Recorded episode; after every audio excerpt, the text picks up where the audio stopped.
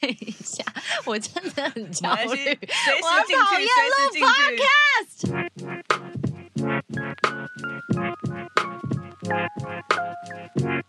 今天星期三。嗨，欢迎回到今天星期三，我是 Sandy 吴珊如。今天是我一个人要跟大家聊聊天。呃，上次一个人的单口好像还蛮多人喜欢的，非常感谢。今天呢，我要再来挑战一次。嗯，主要也是为了接下来我要进入到一个孕期 跟产后的休息时间。可能我得一段时间没有办法跟欧尼一起录音，或者是跟任何其他来宾相聚在一起，所以我决定先来尝试看看录一个人的内容，希望大家听了喜欢。好，那我们今天想要聊的什么呢？我今天想要跟大家聊的是，我之前有某一天晚上失眠，然后随随便便在网络上乱滑乱滑，然后我就看到了一些类似呃心灵鸡汤的那种账号。然后他们就是都放很多很多的一些呃几个让自己更快乐的方法，或者是今年要完成的目标原则，然后什么什么什么这样。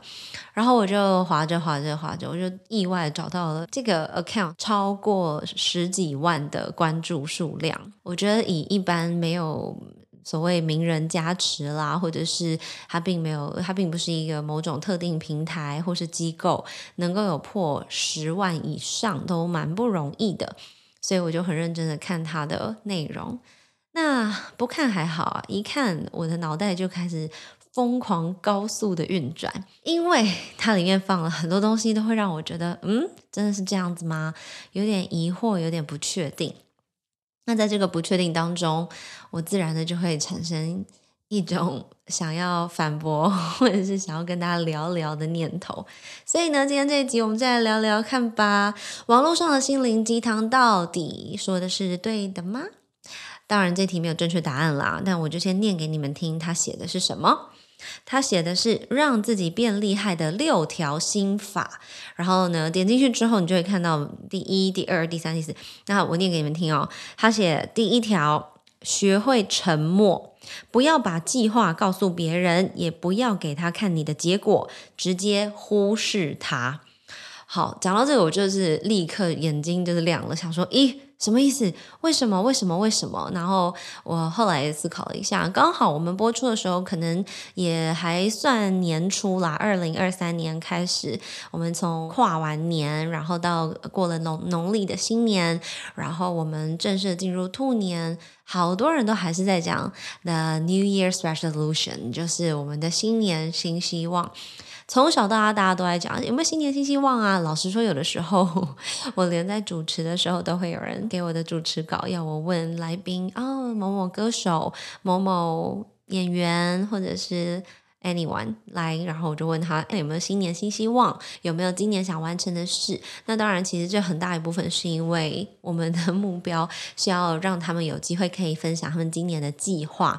因为当然，艺人都会有一些新的计划嘛，可能又接了几部戏，今年可能要挑战舞台剧，或者是今年会出新专辑，或者是最近跟哪一个领域跨界合作啦，甚至也有人会说哦，趁机就会跟跟大家说，好的，要公布。今年几月几月会有演唱会，所以它等于算是一种商业对话。但是说真的，讲到新年新希望，我们自己好像也已经好一阵子都至少过了一个年纪之后啦，好一阵子都不会再认真的去名列出我的新年新希望是什么。嗯，我个人的经验是真的认真的会去思考新年新希望，可能是高中。大学左右吧，那但是那时候我毕竟是学生，所以我的目标很明确，我要读什么书，我要在呃今年结束以前，或是这个学期结束以前，我要获得怎么样的成绩，或者是我想要完成哪一篇报告。其实它是很轻松就可以列举出来的，但是到了出社会之后，你就会突然发现，哇，好多事情都不在你的掌控范围之中。那既然一切都不在掌控范围之中的话，标计划有意义吗？呃，列计划、列目标有帮助吗？好，这是第一个问题。那刚刚在他写学会沉默这条心法里面，他说不要把计划告诉别人。也不要给他看你的结果，直接忽视他。我不太明白为什么这会让一个人变得很厉害。沉默，或许你只是在增加保护自己吧。就是当你想要做什么事情，可能在职场上、生活里，你知道会有很多人反对你，或者是有很多人会想要去阻挠你。但是这应该都不会是你需要过度保护自己的理由。我承认，确实，当你在当我们在出社会之后，有很多想要完成的事，我们就会很害怕，要是没有达成了，会。被嘲笑，会被人家嗲出来讲，或者是会有人对你冷嘲热讽啊，有人对你呃所有的计划都嗤之以鼻。但是我不认为单纯的不把自己的计划告诉任何人，埋头苦干、闭门造车，可以真的把你推到哪里去？因为我觉得你不需要大肆宣扬你所有的计划跟所有的目标，但是你可以跟。你信任的几个人，或是你身边会支持你的朋友，去分享你的计划。因为在制定计划的时候，我们也是有盲点的。很多时候，我们制定的计划可能是我今年的 KPI 要到达多少多少钱，或者是我今年一定要把 断舍离完成之类之类的。我觉得每个人的领域都不太一样啦。但是，当你在定定这个规则的时候，够熟的朋友或是身边的人，真的为你好、懂你的人，他们就会带着不批评、论断的方式。来跟你分享他们对于你这个目标的看法。那当然，这当中就包含了你必须要很有沟通的本事跟能耐，或者是你必须要很能够承受有可能会被冒犯的一个危险性。所以，我想他所谓让自己变厉害，就是他把这所有的危险性，呃，所有的。应该叫做 risks，就是所有的那些危机，它都全数挡掉。但你当当你把这些东西全部挡掉的时候，不就变成想要给你好的建议，或者想要给你更多 support 的人也做不到了吗？那我个人的话，我在定定人生目标，或者是新年新希望、新目标的时候，我都会跟身边亲近的人分享。我就会说哦，我这阵子发现我 maybe 像我之前就有讲过断舍离这件事，我就会说哦，我又想要断舍离了。我最近想要把这一个更衣室里面的衣服，我的目标是要处理掉三分之一。那跟我很熟很熟的朋友呢，他陪伴我做过好几次断舍离，他就跟我说，你断舍离的目的到底是什么？然后我就有点顿呆，想说啊，断舍离不就让自己过得更清爽吗？我看很多人这样做都不错啊。他就跟我说，可是这几年下来，我有观察到你做断舍离的目的，乍看是这样，可是当你清理完之后，你就会觉得哇，多了好多空间哦，咱们再去买衣服吧。然后我就会很迅速的，maybe 在前半年又把衣柜填满了，或者是。在这个过程当中呢，我会觉得自己损失了好多东西，然后有一种不安全或者不满足感，然后再用别的方式 买一些有的没的来填补，可能。衣柜还是空的，更衣室还是空的，但是我的架子上可能就会突然多出一些莫名其妙的欧米亚给啊，或者是我的保养品柜就会突然呃，怎么又多了好几个不同的品牌的保养品啊、面膜啊这些东西。所以我发现他这一句话点醒我一件事，就是其实我断舍离的目标是不够明确的。呃，应该是说，其实我断舍离的原因是不够明确的。所以当我真的去做断舍离这件事的时候，我只会很短暂的享受到那种清爽感一下下，但是我内心产生的更多莫名其妙的这些情绪，反而会让断舍离这件事情变成无意义的事，因为我可能会为了断舍离，然后丢掉很多其实很珍贵的东西。那这讲起来根本就不合理，也不划算嘛。所以，如果我从头到尾都定定这样的目标，然后不跟任何人分享，然后结果其实我自己可能也知道说，哎呀，糟糕，哎，丢了一批，又买了另外一批，钱也浪费掉了，时间也浪费掉了，甚至连资源都被我浪费掉了。然后我都不告诉别人，也不告诉他这个结果是什么，我直接去忽视我身边的这个人。你确定我会变成一个？更厉害的人吗？所以让自己变厉害的六条心法，第一条，学会沉默。我觉得应该是学会适时的闭嘴，就是在你自己要懂得去。分辨对方到底是什么样子的人，他听到的内容，跟他跟你的关系，他会如何回应你，还有他回应你的不是你想听的，你有没有办法有那样子的智慧，不要被冒犯？嗯，我前阵子看了一本书，是刘子俊写的，有些事真不好说。九堂神效沟通 Talk，他当然是在教大家就是怎么沟通、怎么对话。我觉得它里面有一小段还蛮好理解的，我就跟大家分享一下。他说，在沟通里面呢，其实呃有很多人都在讨论如何沟通，如何做更有效的沟通，如何有 FBI 式的沟通。反正其实各式各样这些啊，他用最基本、最简单的方式分析给大家。透过另外一本书，书里面讲到，就是有一个婚姻学者，他叫做 John Powell。包约翰，他有写过一本书，叫做《为什么我不敢告诉你我是谁》。那这本书里面就有讲到，其实大家都很渴望很深入的交谈，可是大家都不愿意的原因，就是当然跟内心敞开的程度是有关系的。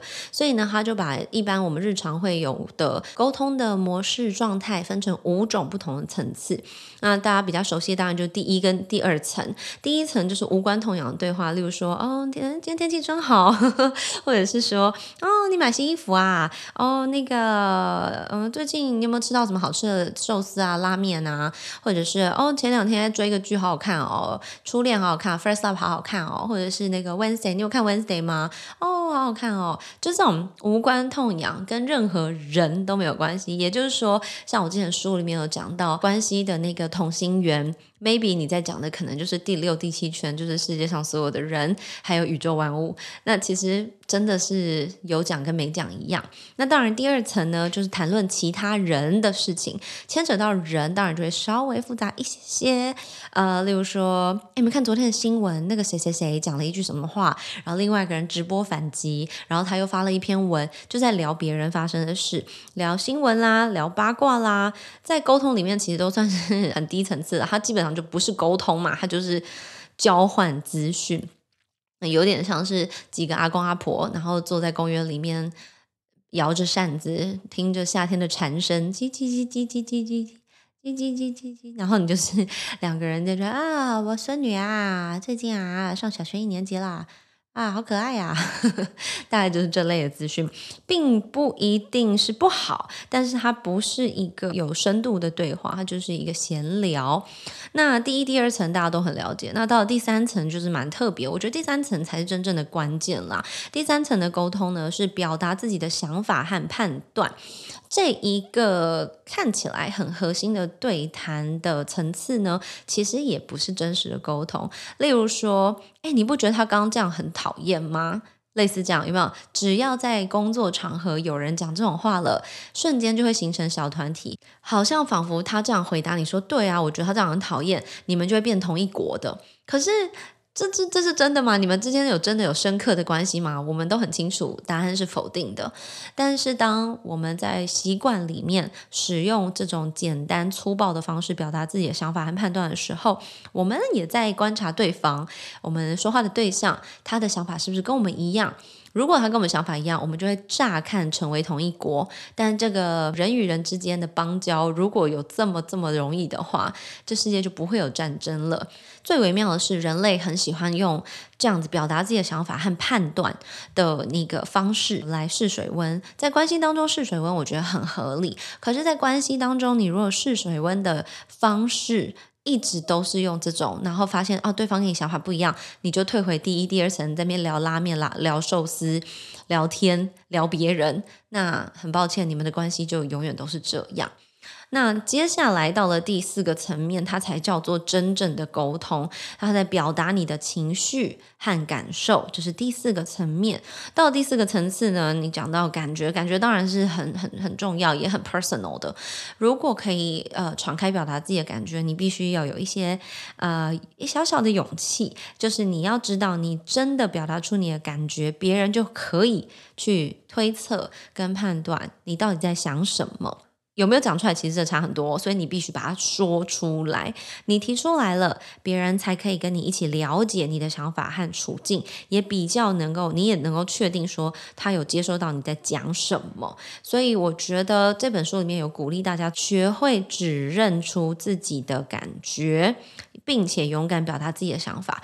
呃，我在 podcast 好几集里面也都有用不同的情境、不同的状态提醒大家去认出自己的感觉。真的最傻的就是拿一张形容情绪跟感觉的字眼，对不对？我记得我我分享过嘛，嗯，这些词汇你去认识它、熟悉它，然后把当中比较容易跳出来的字眼，在那个当下你可以圈出来。呃，你现在的感受到底是什么？如果真的你觉得这招很笨的话，那我相信你一定比我更聪明、更有智慧。那很棒，那你就可以自己明列出你现在的情绪是什么。建议你可以列五到十个，然后再一一的去分解它。例如说，我现在感觉很。无奈，那无奈再往下会是什么呢？就是我现在感觉很无奈，因为当我提出需求的时候，没有人听我说话。当没有人听我说话的时候，我就会觉得我好像是一个，然后自己去填空，我好像是一个被抛弃的人，或者是我是一个不被重视的人，或者是呃，我是一个不重要的角色。那才从这当中再去延伸，当我认知自己是一个不被重视的人的时候，我会觉得很伤心。所以其实无奈底下的情绪可能是伤心。这个就是真正的一个脉络呈现。如果呃可以做到这个程度的话，嗯，常常花一点的时间跟自己相处，听自己的声音，你就很能够认知出我比较有可能呈现的情绪是什么，然后到底是真的是到底是 what happened。我非常常用这句口语在我日常生活当中，就是可能立刻看到一个事件，我就会说，哎，到底是 what happened 啊？然后去思考，哦，因为这样，所以这样。哎，那我为什么我现在这么紧张跟焦虑？可能是因为这个、这个、那个、那个。哦，那如果不是因为这个、这个、那个、那个的话，一定有一个什么东西我还没有发掘出来。所以我觉得这个东西是你必须自己去建立好的一个网络，而这个网络真的建立好了，就能够在你每一次嗯遇到事件或者是摔下去的时候去接住你。表达我的情绪和感受，这个第四层次的沟通，要重它的重点就是你要分享你的感觉，但是你不能情绪化，这就是很常会有男女对话的状况发生呐。很多时候女生说：“哦，我难过，怎么样怎么样？”那男生可能就会觉得说：“你不要情绪化好不好？一直到情绪化。”那女生就会跟说：“我哪有情绪化？你怎么这样讲？我只是想让你知道我的感觉，你又听不懂，你就是不懂，你个笨蛋，大笨蛋。”对我就是笨，所以这个对话呢就会无限延伸，然后又回到了两个人就是拿情绪丢来丢去，然后可能吵架或者进入一个无解的无限循环，那真的是太可惜了。所以不要情绪化，就是你必须确定自己不会在现在这个心理状态里面让你的情绪没有停损点，情绪本来就必须在。不要有那种前一秒怎么样，后一秒怎么样这种波动的状况下，才有办法好好的表达你的感受。所以，当你去表达你的感受的时候，你确认自己不会情绪化，你可能需要一点时间。所以很多人说，哦，当下沟通，当下沟通。但我觉得当下沟通不是当场沟通，因为当场的确有非常非常多不适合沟通的状况，旁边有不适合的人，这是一个不适合的场所，你有可能会崩溃大哭，或者是你可可能会需要一点隐私。我觉得这些都是不适合当场沟通的原因。但是当下沟通，我觉得是很重要的。也就是说，你不要把这件事情憋了什么三个月啊，或者是憋到半年之后，然后回头跟人家算账，跟人家回头算账是很过分的事情哦。我承认我自己有做过这样的事，但我是无心的，因为我一直觉得我可以消化完，但没想到我花了可能三个月、半年之后，发现哇，我消化不了对这个人的不谅解。那当我回头去跟他说的时候，对方是直接跟我说：“哈，我不记得了。”那你想想看，这半年时间到底是 what happened 呐？好不划算，真的非常划不来耶。对啊，所以我就会觉得说，如果可以的话，在当下沟通，就是在大家双方忘记发生什么事之前，有一个敞开的对话，那当然是最好的。那再来第五个层次呢，就是敞开真心，完全敞开真心的沟通，这个非常非常难，因为就像我刚刚说的，你要敞开你自己，你就是冒着被拒绝、被冒犯的风险。我们都很需要安全感嘛，所以我们也会自然的期待对方能不能够跟你一样敞开，能不能够在听到这些内容的时候不要被冒犯。但是呢，也因为这个对话是不容易的，它也就更显得非常的珍贵，你也会更。珍惜这个你跟这个人对话的关系。那随着这样子的练习，能够真的敞开，有勇气让对方踏到你心里面的世界。对方如果有这样的成熟度，跟你讨论他真正的感觉的时候，这个最高境界的沟通就自然而然的会发生。那我个人是有体验过这样子的感受，我觉得真的是相当美好啊！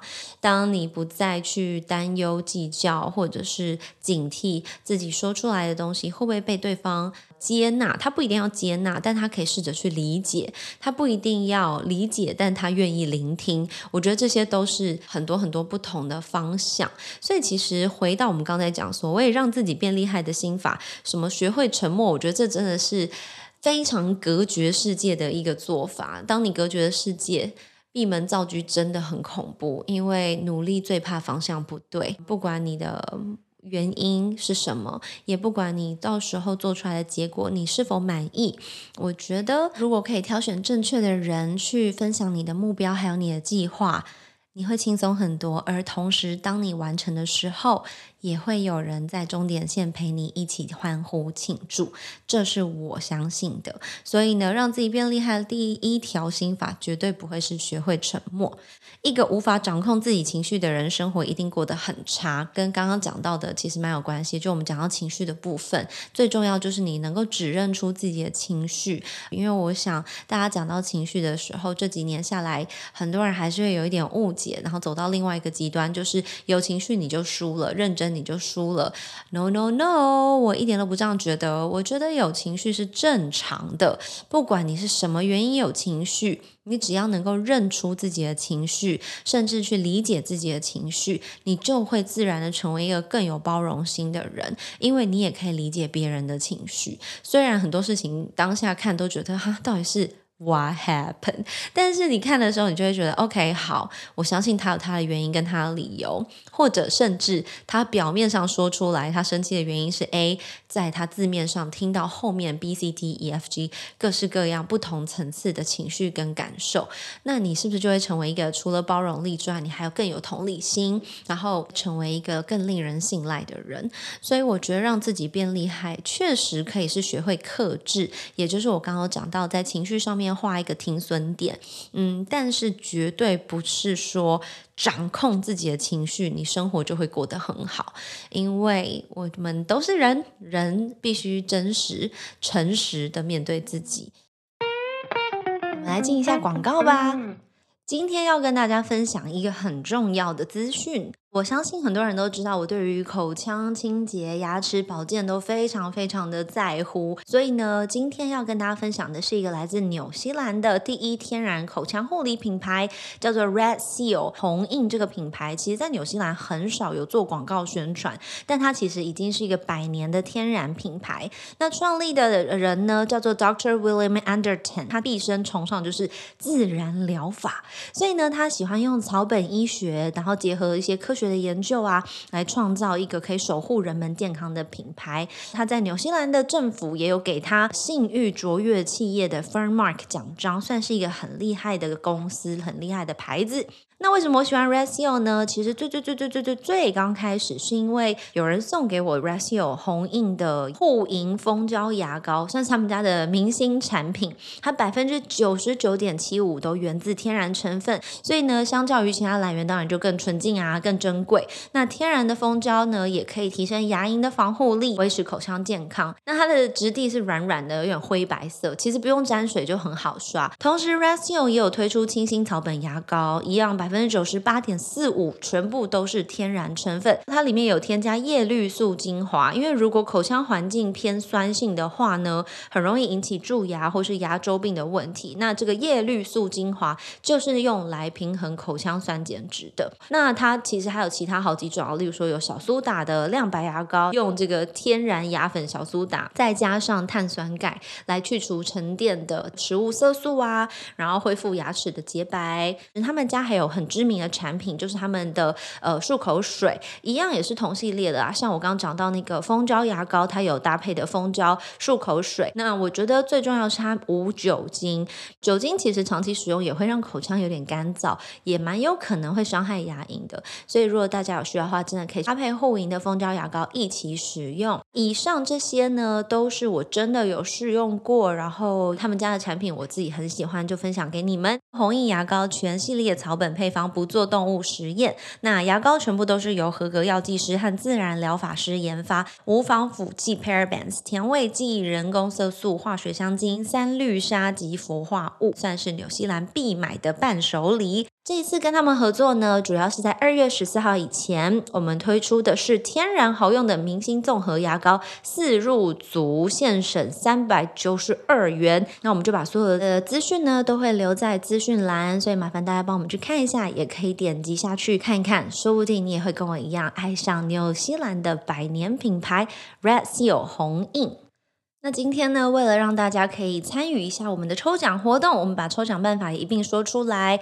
呃，只要听完我们这一集的 podcast 呢，欢迎把它转发到你的 Instagram 线动，当然要设定是公开，标记我 Sandy S A N D Y W I S 的 IG 账号，还有 Red Seal R E D S E A L 的官方账号。然后呢，帮麻烦帮我们写一下你的心得，写几句就好了。我们呢会抽出六位听众朋友要。随机的送出呃牙膏或者是漱口水，那当然等到我们抽出来的时候呢，会再把商品寄给你哦。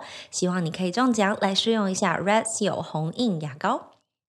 我很喜欢有一句话说，我们要呃用爱心说诚实话，就是乍听之下就是对别人嘛，就是你要告诉别人一些。很很真话，讲真话的时候，我们都会想说：“你确定你要听？很难听了，我要讲了，我要讲了。”但是如果你可以有爱心，就是在保护他的情绪跟感受的状况下，告知他呃那些真话。那同时，这也很适合用在自己身上。你能不能够用爱心对自己说诚实话？我觉得这也是很重要的一部分。因为其实再有道理的话，如果失去爱心，你常常就会带带带着刺嘛，然后让让听到的人，不管是自己或是别人，都没有对话的空间，很容易戳伤自己，也很容易戳伤别人。那戳伤别人比较好理解哦，就是伤害到别人了。但很多人在戳伤自己的时候，竟然是无感的。我觉得这很恐怖，因为它成为一种内在，好像你的你的心里面对自己发了一个誓，就是。我就是这样那样，所以我以后再也不要怎么样。可是这个东西它绝对不是定性的，因为我觉得人一直都在改变跟调整当中，所以它是流动的。当这个对自己的形容词跟认知是流动性高的，那它就有办法。嗯，去做适切的微调，所以有爱心也要对自己有爱心，不是只是对世界。那当然也不要失去对世界的爱心跟耐心。然后呢，对用爱心说诚实话，就是不要欺骗，不要骗自己，不要骗别人，也不要避重就轻。嗯，很多人会说，哦，这是一个 white lie，就是善意的谎言。可是我不知道诶，我好像对于善意的谎言这件事情。一直没有办法有一个定夺，我无法决定它到底好还是不好。嗯，有些比较奇特的情形，例如说有个老太太，她眼睛瞎了，然后她以为她一直收到她儿子写给她的信，然后要你念给她听。在那个状况下，你如果跟她说：“哦，其实没有，这只是一张空白的纸。”或者是说：“哦，没有，这是医院传来的，就是死亡通知之类之类。”这这东西，你你到底要说还是不说？说好像也不太对，因为我们也会去想，我有没有资格这样说？但不说，难道就对了吗？我们有没有那个权利跟那个义务去去去扯一个谎，即便它是一个善意的谎言？那我最终目前为止，现在这个的想法是，我觉得善意的谎言也是谎言，所以我会选择不这样做。好，那再来，呃，我觉得在跟自己对话的过程里面，克制谎言的成分。也是需要练习的哟，因为我们常常会为了，嗯，给自己一些鼓励啊，然后讲很多，好像听起来很不要管别人。我们我觉得我很棒，我超赞的，我真的我就是最聪明，我是最厉害，我就是一个很温柔的人呐，我跟别人都不一样。我觉得这东西讲久了很恐怖，因为讲久了你会变真的，你知道吗？就是。变真的是真的骗了自己，而不是你真的变成那样子完美的人。因为有一些人，他们很爱跟大家也跟自己讲这样子无伤大雅的小谎啊。例如说，没有啊，因为我就是我就是很直接啊。我想大家应该都听过这个吧？没有啦，我讲话就是很直接啦。那他会受伤，那就是他有问题啊。可是这个东西，你确定你讲久了？呃，变成真的是你真的变得很直接，是别人的问题吗？这个要思考一下，思考一下，跟大家分享。好，那再来到了第三个，他说要学会孤独哦。讲到这，我实在是好，还是会有一点不高兴。在那个心灵鸡汤网站上面，他写要学会孤独，听听自己内心的声音，读懂自己，才能让你变得无坚不摧。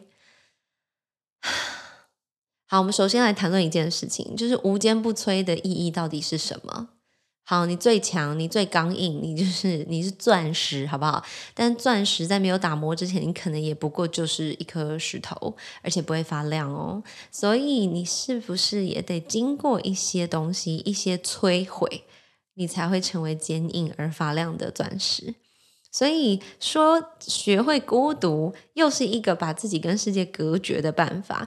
听自己内心声音当然非常非常重要，但是一样，你只听自己的声音，然后进入沉默，甚至没有任何人去跟你交流。那大家有没有看过《死海》（Dead Sea）？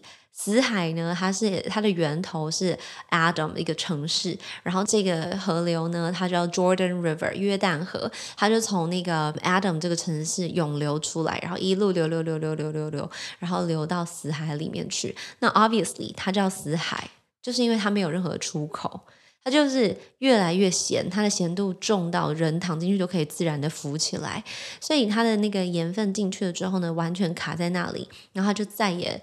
没有出口了，然后也没有任何其他去呃去 stir it up 去去搅动它。于是乎，乍看它是一个很厉害的嗯，you know 观光景点，每个人都可以去漂浮一下。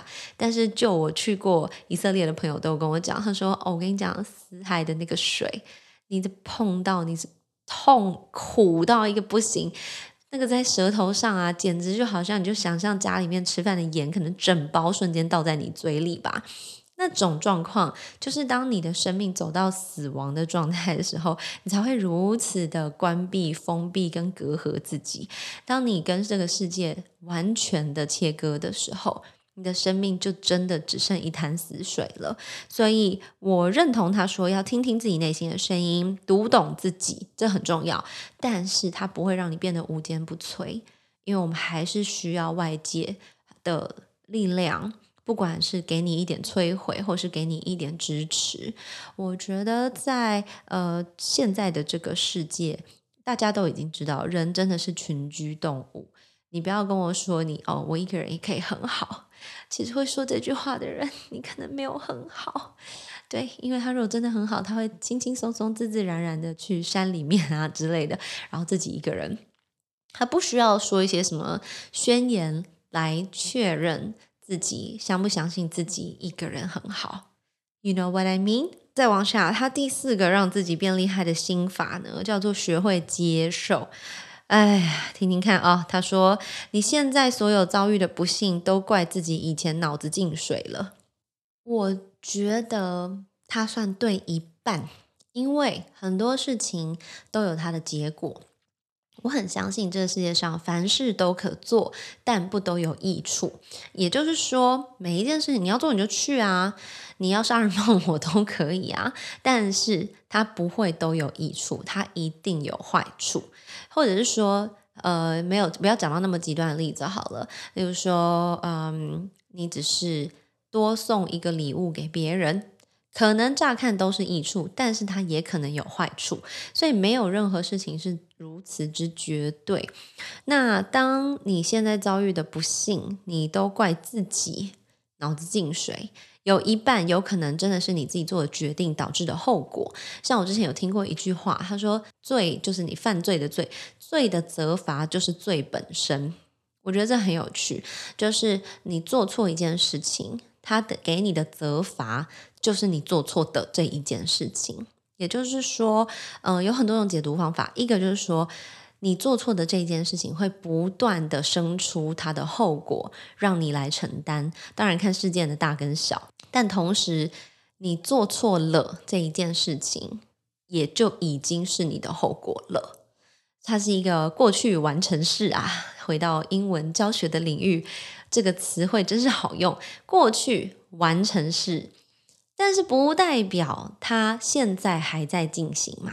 所以呢，如果今天你认知说，哦，OK，罪的刑罚就是罪本身，那当时我已经受过刑罚了，那它的后果就是这个结束了，你还是可以大步往前走。但是另外一种就是罪，它所带出来，或是做错的事，它所带出来的后果，你可能会不断的要承担。好，所以返回来讲，都怪自己以前脑子进水，你可能的确做错了一些判断，那就是如此喽。但是很多遭遇不幸的人，并没有决定任何事情，这些不幸就遭遇到他身上。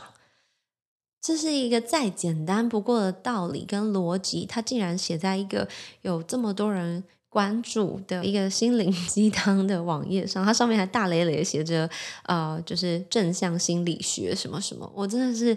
啊，很心疼看到，甚至接受、相信，甚至到最后把它传递出去的人，因为这个会造成非常非常大的误会跟很严重的二次伤害。有非常多人遭遇的不幸，并不是他们自己选择的，但是只怪自己脑子进水，并不会让你变成一个更厉害的人。哎，尤其是最近大家有没有看宋慧乔演的《黑暗荣耀》啊？他到底做错了什么事呢？他到底他在学校被霸凌，然后当然他这辈子就只是想要复仇，复仇使他活下去。我们先不谈论复仇到底是 yes or no，但是他没有做错任何事情，他就遭遇了不幸，你还要怪他脑子进水了吗？那不就是在检讨被害人吗？我觉得讲到这个真的是会让我整个肚子有一个熊熊一把火啊！希望大家听了，就是不要感受到太多我的情绪，克制克制，学会学会指认自己的情绪。我感觉很无力呀，大家。好，再来还有一个是第五个让自己变厉害的心法。Oh my god，他竟然说要学会冷血，为什么呢？他说除了你的父母，没有人在乎你。OK，that's not true，有很多人在乎你。甚至有可能是那些你根本就不在乎、不认识的人，他们都可能在乎你。以我的工作来说，我是一个艺人，所以当很多时候我在很嗯情绪低落或是低迷的时候，我看到了很多的人给我的鼓励跟支持，我都会意识到哦，很多人在乎我，不管他们看到是哪一个层面的我，那都是我。的一部分，所以我再糟糕，我都还有一小部分是有人在乎，也有人珍惜看重的。这对我来说，甚至是在很多时刻很黑暗的时候、很伤心的时候，它真的是命悬一线的 moment。有你们真好，所以我大大的感谢。我常常在文章里面写，我真心谢谢看得见我的人，因为有你们的支持，然后让我知道。哦，我还有这一小个亮光，我可以继续往前奔跑。反过来讲，对很多人来说，这一句话，所谓什么“学会冷血”，除了你的父母，没有人在乎你。你知道这有多伤人吗？因为有好多人是没有父母的耶。我记得好几年以前，我某一年的母亲节，我在一片网络上的欢腾，大家都说哦，欢庆母亲节，跟谁跟谁跟谁啊、然后跟家人吃什么，去哪里打卡，带妈妈去旅行之类之类的，在一片的这个欢腾当中啊，我也不知道我哪来的想法，我就突然想到，有好多人没有妈妈哎，不管男生女生，没有妈妈，其实都是很辛苦的事情吧。我就是用这样的心情写了一篇文章，那那篇文章不小心就上了新闻，然后获得非常非常非常多的共鸣。当然，我在写的当下，我不是为了要上新闻，我只是突然很心疼，很心疼那些在成长过程当中因为各种原因失去母亲这个角色的孩子们。因为大家都知道嘛，就是你长再大，你都是妈妈的小孩。呃，可能有人是一出生就没有了母亲，有人是有母亲像没有母亲一样，也有人跟母亲关系很糟，甚至觉得哦，没有母亲可能会更好。当然，也有人在意外当中失去了母亲，有人是本来自己有机会成为母亲，但是发生了什么事而失去了自己的孩子。所以过母亲节并不是所有人都有的权利。所以我觉得，当这句话说出，除了你的父母，没有人在乎你。那如果他的父母也不存在的话，那到底谁在乎他？我觉得听了真的太难过了。所以千万不要把这句话听进去，当成什么不让你变厉害的心法。你不会因为这个而变得更厉害。绝对不要，嗯，把别人隔离在你的世界之外，因为你是被在乎的，你是被爱的，你是被。珍惜的，即便你根本不知道。如果无法理解这个 concept 的话，建议大家去 看一下类似蝴蝶效应这种电影。小小的一个蝴蝶拍一个翅膀就可以引起飓风，那一样小小的一个人说的一句话，你可能可以改变全世界。但是这当中的脉络，从 A 点到 B 点，我们不一定是清楚的，但不代表这个脉络不存在。所以呢？冷血这件事情绝对不是人类需要学会的事。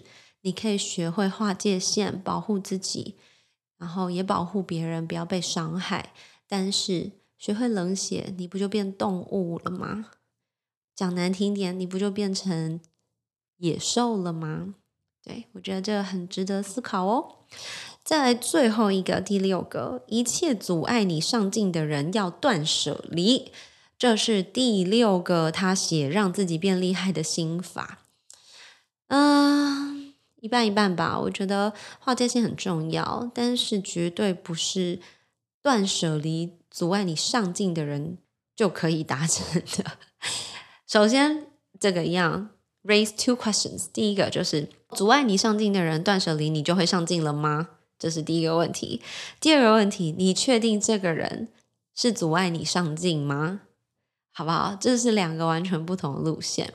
嗯，我们常常有自己的目标，然后就会往前跑。可是，当你在往前跑的时候，你可能觉得自己正在进步，变得更好、更厉害、更有学识，或者是更有胆识，或者是更有成就。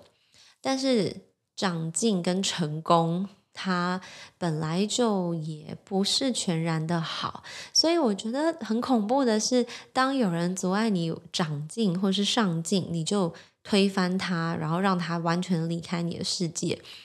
有没有可能这个人阻碍你上进，是希望你工作量减低一点，你不要那么辛苦，你要不要休息一下？可能呃你在拼了命的读书的时候，然后他跟你说，你可不可以停一下？你的你的家人需要你，那这个人 你要跟他断舍离吗？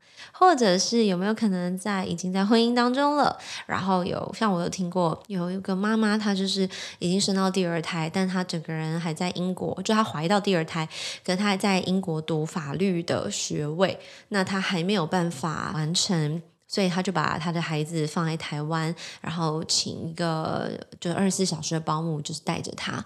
我没有说这个对跟错，然后他做的行为也是他正在努力完成他自己要做的事情。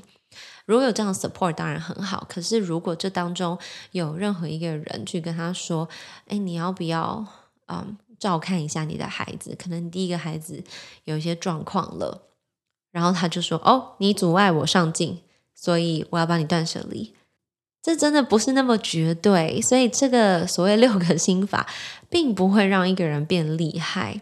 所有的判断都需要智慧。智慧是什么？智慧就是当事件发生、产生情绪之后，跟做出行为、淡出结果之前，你要使用的工具。智慧它必须在情绪之后，所以你的情绪会先来，It's OK。你先认知你的情绪。然后，在你真的带出一个行动，造成一个结果之前，用智慧去思考一下，用智慧去判断一下。为什么智慧在很多的文化里面是用女字部来形容它？就是智慧这个、这个、这个，明明是一个呃产物，但是呢，他们却用女字部拟人的方式来称呼她，就是。她好像一个女人一样，她是轻柔的，或者是她是有一个人格的。智慧是需要被理解的，智慧是需要你去参透的，甚至是你需要去向智慧降服的。讲起来有点悬啦，但是我觉得如果可以认真去琢磨于这几个字眼的话，你会更尊重。呃，在做出所有判断之前，你的脑袋里面发生的事，就是真正的去思考，真正的利用你的大脑去判断，然后适当的呃领取一些别人的智慧，呃，适当的使用别人给予的一些工具，才有办法真正的去决定你要如何往前进。所以这六条心法几乎没有一条我认同，可是我看到超级多人按赞分享，这只是我个人的浅见，就是单纯的跟大家分享。我觉得当中包含太多太多很细腻、很绵密的学习跟建立，不是只是单纯的哦，OK，第一点、第二点、第三点、第四点，然后你就会变厉害。更何况变厉害到底要干嘛呢？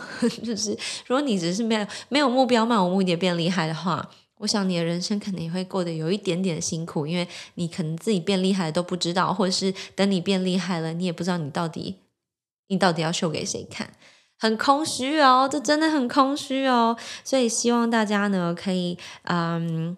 在网络上在划这些资讯的时候，可以快快的听，慢慢的说。这当中还包含了使用你的智慧吸收跟消化，所以你可以很快速划过去，然后知道哦，有人这样认为。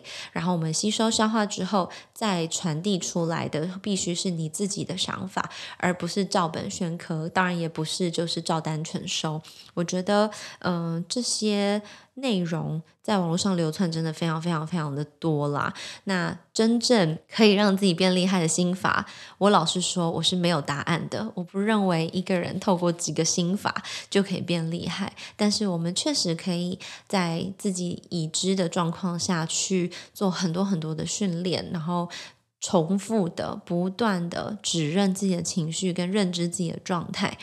以至于你在跟别人对话的时候，你是更有深度、更有层次，也更敞开、更有安全感的。我想这就是我今天想要跟大家聊的内容，希望大家喜欢。那如果真的很有呃想法，或是很有感受，或是想回应我的话，欢迎留言或者是。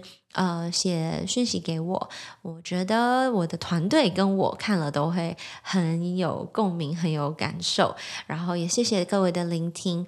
今天星期三，我们下次见喽，拜拜。